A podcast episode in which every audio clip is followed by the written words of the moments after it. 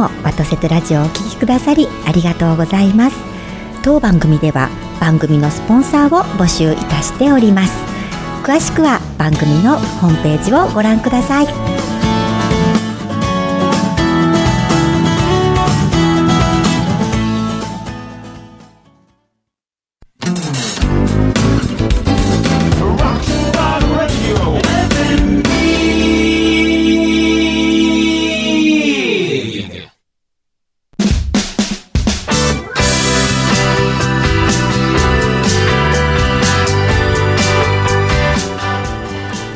森日和のワトセトラジオ。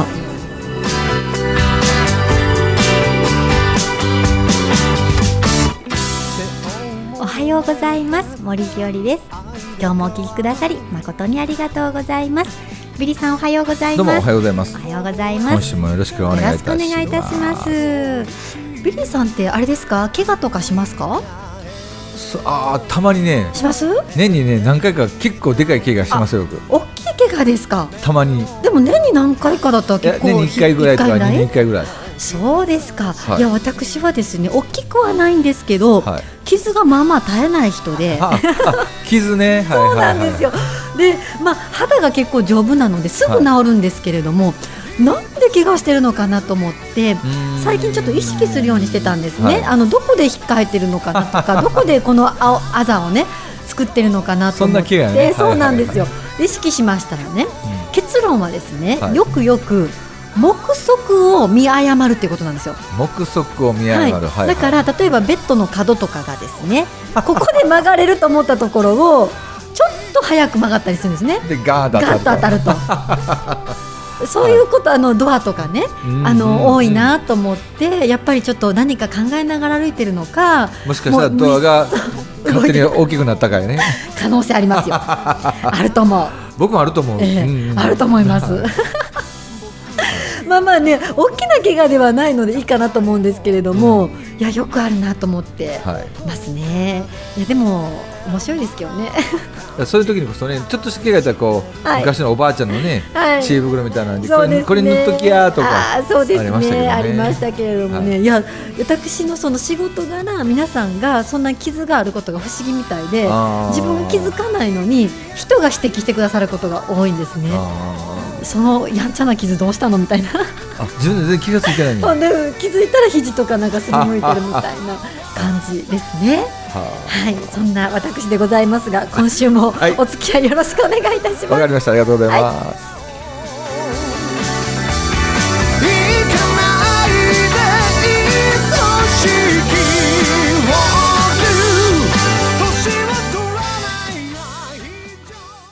ようご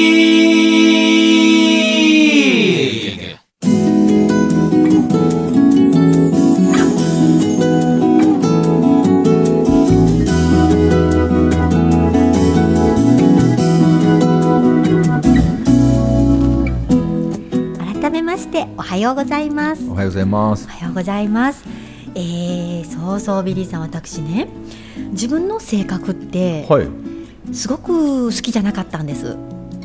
性格突然失礼し申し訳ないんですけど。怪我の話から性格そうそう本当ですね、はいはい、ごめんなさい、はい、そうそうそう最近はもう大好きなんですけれども、うん、で一番自分を困らせた部分がですね。自分で自分を困らせたのが、困らせたのが心配性っていうことなんですよ。心配性ね、はい、はいはいはい心配性。だからまあ結構人の顔色を疑うところも多きですし、はい、あのまあ、それがあるからこそ今の仕事させていただいてるのかなとも思ったりもするんですけれどもあのあんまり、まあ、まあ本当は鈍感なのかもしれませんけれどもやっぱり人のことをこうどう思ってるかなっていうことを伺わなければできない仕事なのかなと思ってるのでもうあってよかったんですけどでもそのルーツですよね。ルーツそう森日和として意識し始めて自分の性格って、うん意識するじゃないですか。はい、でその時になぜこうなったのかなと思った時にはっと思ったのは母親の性格なんですね。はい、お母さんも心配性？いやあのですねあの母は結構あの、えー、親たるものみたいなのをすごく思ってくれてたみたいで、あの子供の前で何かなこう泣いたりとかっていうことをもう本当にしない母だったんですけれども、心配な言葉も言わない母だったんですけれども今大人になって会話をしてるとやたらとあのネガティブな発言が多いことに気づいてですね。お母様が。はい。ネガティブっていうのはまた面白いネガティブですね。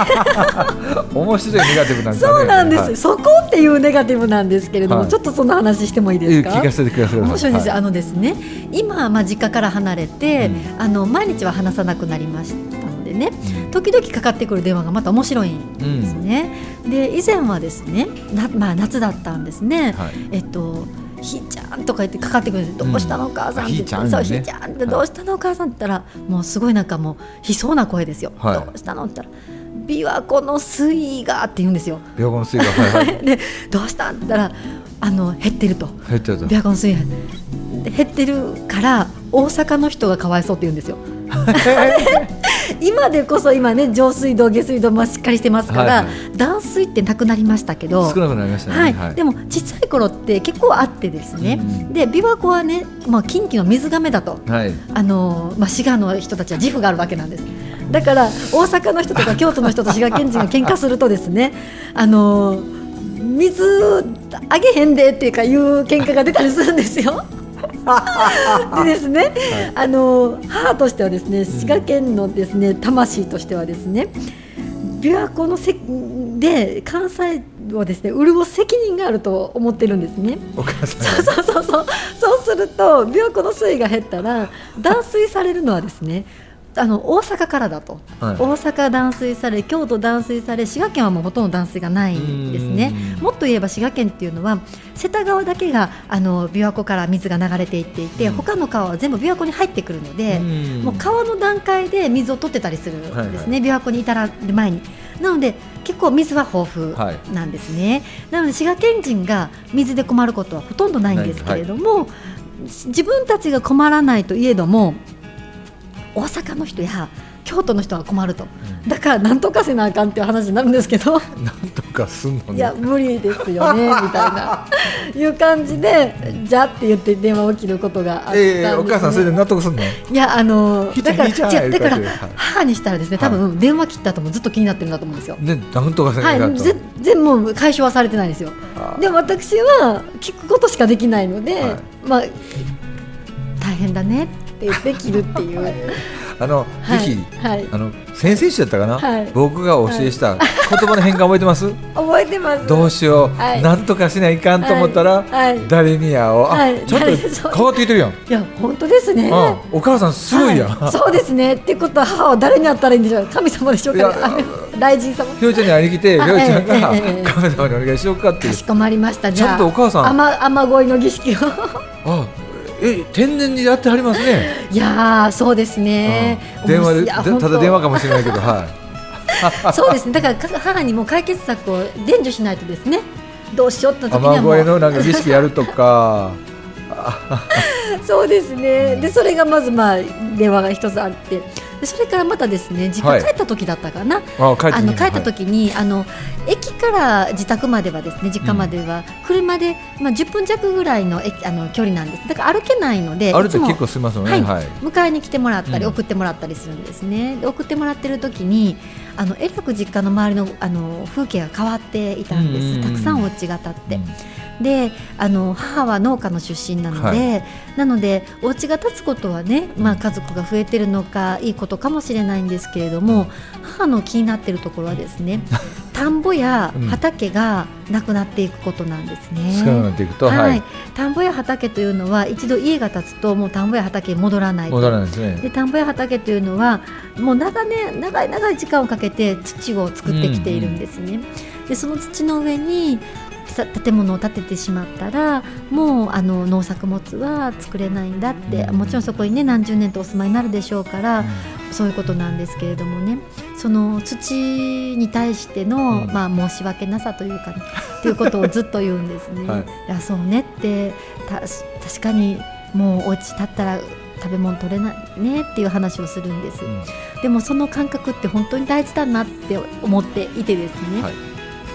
やっぱりあの畑あってこその食べ物ですし田んぼあってこそのお米だと思うと、今は世界と仲良くて食べ物も世界の皆様から購入することもできると思うんですけれども。うんいざ何かもしあった時にはやっぱり国内で生産できてるっていうことがとても大事なことだと思うんですね。うん、そういう意味ではあのもちろん維持できないからっていうこともあったりとかやっぱり家が必要だからっていうこともいろんなことあると思うんですけれどもその判断が目先じゃないかっていうことも思いながらいろんなことをしなきゃいけないんだろうなと思っていてやっぱりあの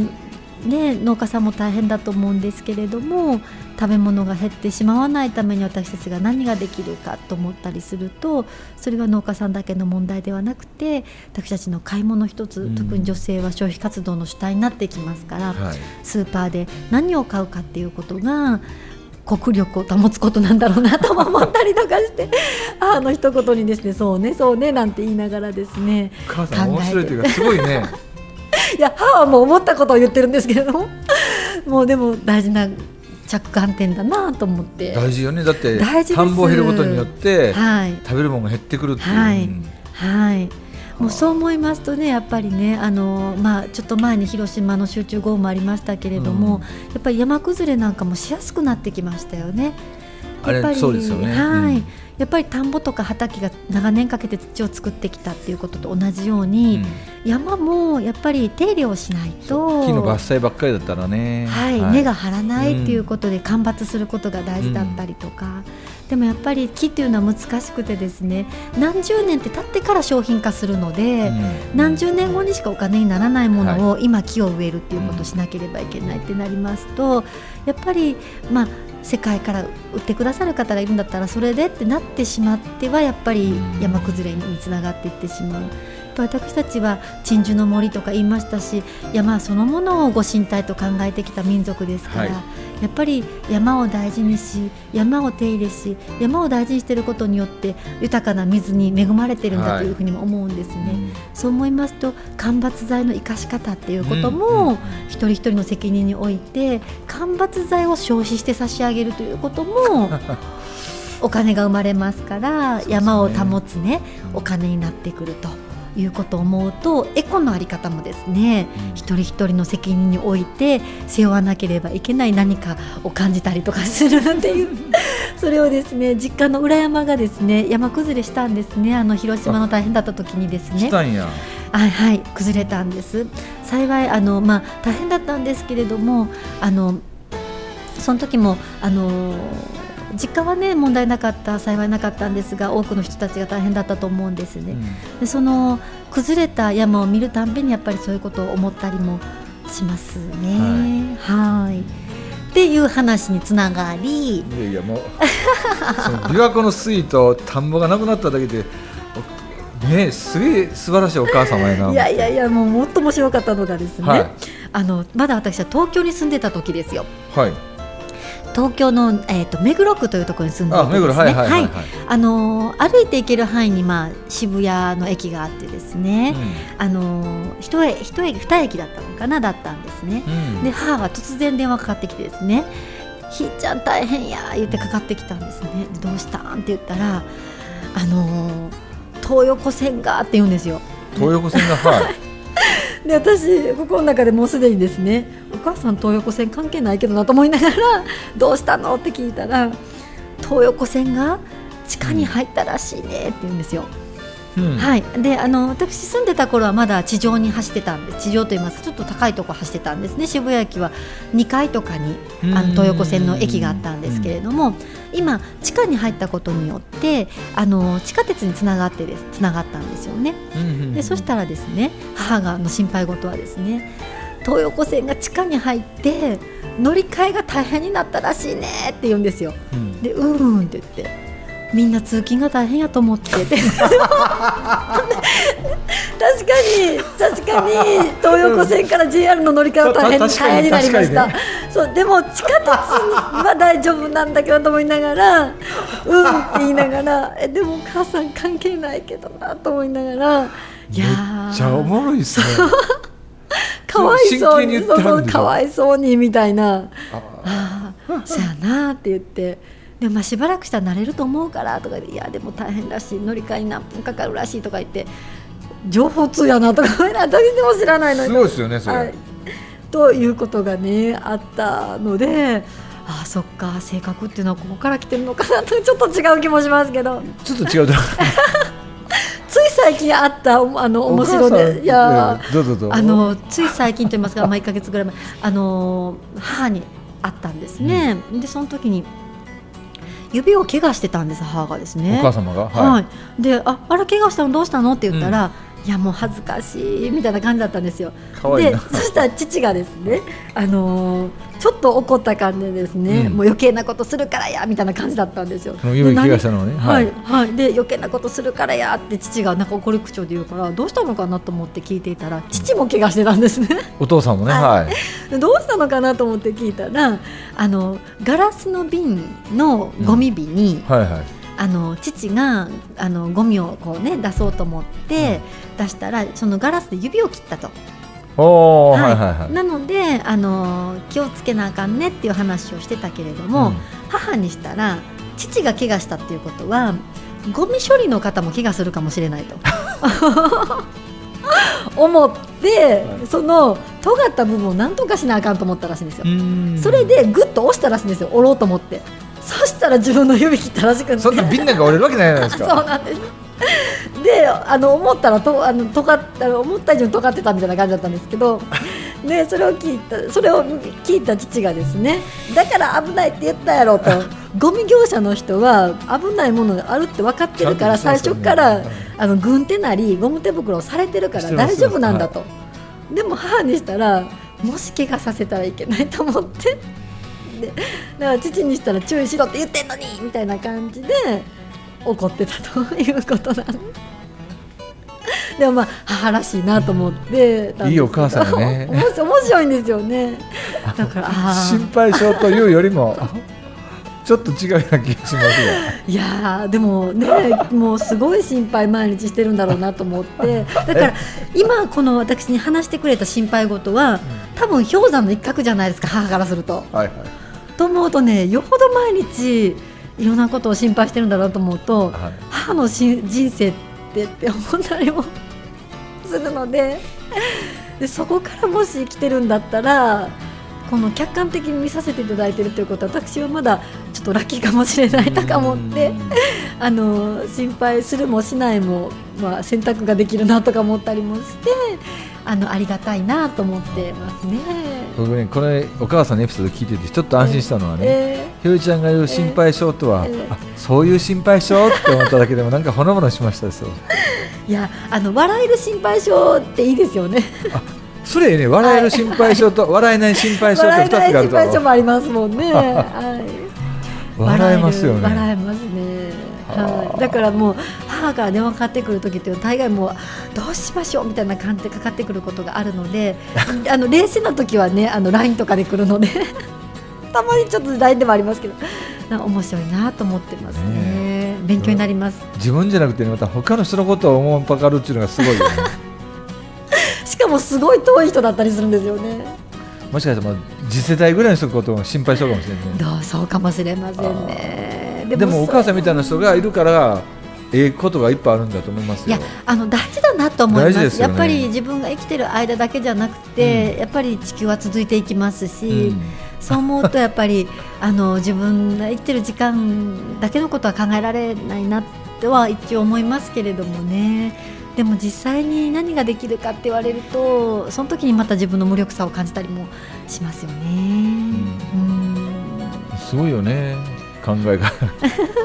そう思うと本当今をどう生きるかって大事ですよね。だって今がね後につながっていくわけですからね。だって自分たちの時代のことの今の時代しか考えてなかった月が今、い、ろんなところで出ているじゃないですか、はい。はい、でその分かってるのに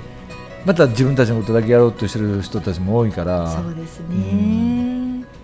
だからそういう人がいるから自分もじゃなくて自分は違う。自分こそはってねなったらいいと思うんですけどね。ささやかであったとしても、うん、何かとかって思いますよね、うん、なんかそれがなんていうのかな生きる意味というか、うん、なんか命をいただいている意味のようにも思えたりもしますね。でもお母様がね、うん、わざわざ、はい、ひーちゃん聞いて聞いてって電話することは、はい、お母さんにとってみたら大きい問題だと思うんですそうなんですよ。ね、もう、朝起きてから寝るまでの心配事をかけ連ねたら、ものすごいあるんじゃないですか。と思いますね。そう思います。だからあの母が今までその小さい頃私小さい頃っていうのはそういうことを一切言わない人だったので、うん、そこまでいろんなことを考えてるって知らなかったんですね、うん、大人になったからこそ母も言ってくれてるんじゃないかなと思うとその小さい自分が小さい頃の辛労っていうのはどんなだったかと思いますよね。であれでしょ？ひよちゃんのところで3姉妹でしょ？はい、ということでひよちゃん以外のご兄弟も電話してるんでしょうかね。あ、かもしれませんね。どうなんでしょうか。いいかもしれないね。はい。で、特に最近はもしかしたら、私よりも他の。あの姉とか妹にかけてる可能性が高くて、ね、そうなんですよだからもっと面白いネタが 姉とか妹のところには転がってるかもしれませんお母さんそのネタだけでもすごいよねいや面白いなと思っていやあもう一個ありましたねあのそう。いやもうこれも私衝撃的だったのがですね、うん、確かあの春頃にですね、うん、母があなんかカエルの鳴き声がしてきて、はい、で母がですねあよかったわ無事冬眠できたんやわって言うんですよ。はい、でえ？って言ったらいや去年ねって冬眠できないカエルがいてね、うん、あのどうなることかと思って心配してたけれども、うん、今年はほら鳴き声聞こえるやろって言うんですよ。うんあのカエルちゃんと冬眠できて起きてきたんやわって言うんですね。でお母さんその時のカエルじゃないかもしれへんでって言ったんですよ。そしたらああいやあの鳴き声は去年冬眠し損ねたカエルさんの鳴き声やって言うんですね。あそうですかって言ってそれでど何の話かなと思って姉にですねなんか母があお母さんこう言ってたよって言ったらあああれねって言うんですよ、うん、なんか去年の秋に、うん。うん、あのーカエルの鳴き声がすると、うん、今の季節になったらもう冬眠しないと、うん、あの寒くて死んじゃうのに冬眠し損ねてると。これはカエルを助けに行かなあかんと。言って母が泣いてるカエルを？泣いてるカエルを探しに行ったらしいんですよ。それで姪っ子が 姪っ子がばあば私も手伝うとか言って、2人でカエルを探しに行ったらしいんですよで姉はもう行ってきてみたいな感じなので 家で留守番してたらだいぶ時間経って2人もう疲れ切って帰ってきてカエルがいいヒントと カエルが冬眠できずに困ってると。いや救助したところでどうするつもりやったの？と思って カエルに土かけるつもりやったかなってそういう冬眠の仕方でいいのかなとか思ったりもしたんですけどであのカエルが助けられなかったって言ってなんか悔いているあの母と姪っ子がいたらしいんです。去年その前の年の秋にですね。でどうしようって言っていたというエピソードがあって、うん、そのことは私知らなくって、うん、春になって、あの母に会ったら「よかったわ」って「カエルさん冬眠できたんやわ」とか言ってるという話を聞いて去年の話とつながるっていうわざわざその泣いてるカエル探しに行った探しに行ったらしいんですよ。そしたらいなかったとか言って。ちゃんとえめいっ子さんも？めいと二人で行ったらしいんですよ。そしたらもういなかったわ。ってばばいなかったねとか言って帰ってきたらしいんですよ。え えー、つまりおってどうするつもりやったのねいやだから私もですねいや土かけるつもりやったんかなと思ってでも冬眠って多分土かけたらあかんと思うわと思って強制的に眠らせたらあかんよね。と思います。だって勢いになっちゃうもんね。そうなんですよ。だからやっぱり穴開けてね空間の中にいると思うんですよ。カエルさんも多分。だから多分そのカエルもね、はい、寒くなってから冬眠したんやと思うよ。そうですよね、うん、そうなんですよ。いうことにしておいてあげんと。はい。いやだからね冬眠の仕方も勉強しとかないと、うん、カエルさんを救うことはできないですえご実家ってまだそんなにカエルとかいっぱいあるいっぱいあったいたんですけど、うん、あの私カエルが苦手なので 苦手なの？すごい苦手なんですよ。お母さん大丈夫やのに？母もめっ子も大丈夫なんですけど私だけ全然ダメなんですよ、はい、でダメなので一時ですねあのニュースでですね、うん。カエル絶滅の危機ってニュースが出たんですよ。であやったと。カエルがいなくなると、うん、ラッキーと思ってたのにあの実家の周りにですね減った気配がないぐらいですね、うん、カエルさんがですねよくいたんですね。カエルなんでダメなの？これはね害虫食べてくれるし。おそらくですねもうねその存在そのものがもうダメなんですよ。なのでおそらくもうね前世からのですね 何かトラウマ？今世でそんな衝撃的なショックはあないことないかでもあのなんかこう長い長い因縁を感じますね。わかりませんけど。そうそう。それでですねそうそう。あの私帰り苦手なんですけど実家の周りはねいっぱいいたんです、うん、でも最近ですね実家の周りもその先ほどのね田んぼの話なんですけれどもおお家がいっぱい建ってきてですね、うん、田んぼとか畑がなくなってきたんですよ、うん、なので以前と比べるとおそらくカエルさんも減ったかなね。うん。カエルってでもなんかね、はい、僕はあの逆にその毛虫とかね、ええ、ゲジゲジとかその手足がいっぱいあるやつが苦手ですよ、はい、あの普通そっちですよね、きっと苦手な人率高いのは、はい、私ねどっちかっていうとそれもちろん触れませんけど、うんいててもあの普通じゃないのはまだゲジゲジの方ですね。うそ、はい。えー、いやいや本当はあのゲジゲジの方が苦手な方多いですよね。はい、僕絶対そうですなぜかいやあのねカエルさんってもう本当におたまじゃくしだったじゃないですか。おたまじゃくしですよ。でもあれ足生えます？普通。生えるから両生類。不思議でしょう。と言ってる。ひろえちゃんの方が不思議ですよ。でもね本当に私ねあすごいなと思うのはカエルさんになったらおたまじゃくしに戻れないですよね、うん、で青虫さんはですね蝶になったら青虫戻れないんですよね。だから青虫さんがご飯食べ過ぎて青虫さんが太るのと、うん、青虫さんが蝶になる成長の仕方っていうのは全く違うと思うんですね、うん、だって太った青虫さんはご飯食べなかったら痩せれるから元に戻れるんですけど変容してしまった青虫さんは蝶々になってしまったら青虫戻れないんですよ。そろそろよ、うん、でこの成長の仕方にですね私はですね 人としての成長のね、うん、あの大事なメッセージを感じるわけなんですよ。オタマジャクシは太ってもオタマジャクシに戻れるけれども、うん、カエルからオタマジャクシは戻れないんですよ。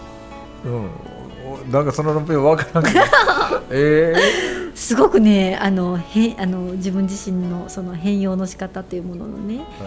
あの太るぐらいじゃだめなんだなと、はいはい、元に戻るから、だってねああそっか。はい。おたまじゃく手足が生えて手が生えてね、尻尾がぎゅーっとなくなってきて、はい、全然もうその頃とは見るも全然違った姿変わるじゃないですか。真の真の成長のような気がしますね、はいはい、もう戻れないけどその頃を知っているみたいな。もう戻れない。詩人やな。詩人でしょ、はい。そうなんですよね。だからやっぱり、うん、そうありたいなとも思ったりもしますね、うん、うん、本当にね一歩ずつ歩んでいくということを感じたりもしますけどいつでも大自然が先生だなと思ったりします無理やり整えたような感じもありますけど僕はあのお母様が、はい、あの心配性ということがよく分かったのはいなので私が心配性なのはあの遺伝だと思っていただいてね、そしたら結構ね日照りが続いたってお母さん心配するんやろうね。いやと思います。で雨が降っても心配しますしね。ね風が吹いても心配して。はい、そうですね。心配の仕方がね、ご自分じゃないっていうところが素敵よね。面白いですよね。いや何事も本当に学ばせていただくことが多いですね。あの最後に聞かせてほしいんですけど、三、姉妹みんな心配性なんですか？あのですね、うん、またこれですね、三人とも性格が全く違ってまして。あらら。うん、あとはやっぱりいるフィールドにもよりますよね。姉はやっぱりあの専業主婦なんですけれども、あはいはい、あの心配する範囲がそんなに自分の生活の中では限られてなるので、うん、性格は全員違います。ねでも一番心配性なのは多分姉なんじゃないかと思いますね。と言ってるひろちゃんが心配な気がしますけどね、は。い、はいいや、面白かったです。ありがとうございます。ありがとうございます。またぜひ何か面白いネタが入りました時に皆様にはい、ぜひシェアさせていただきたいと思います。はい、今週も。ありがとうございました。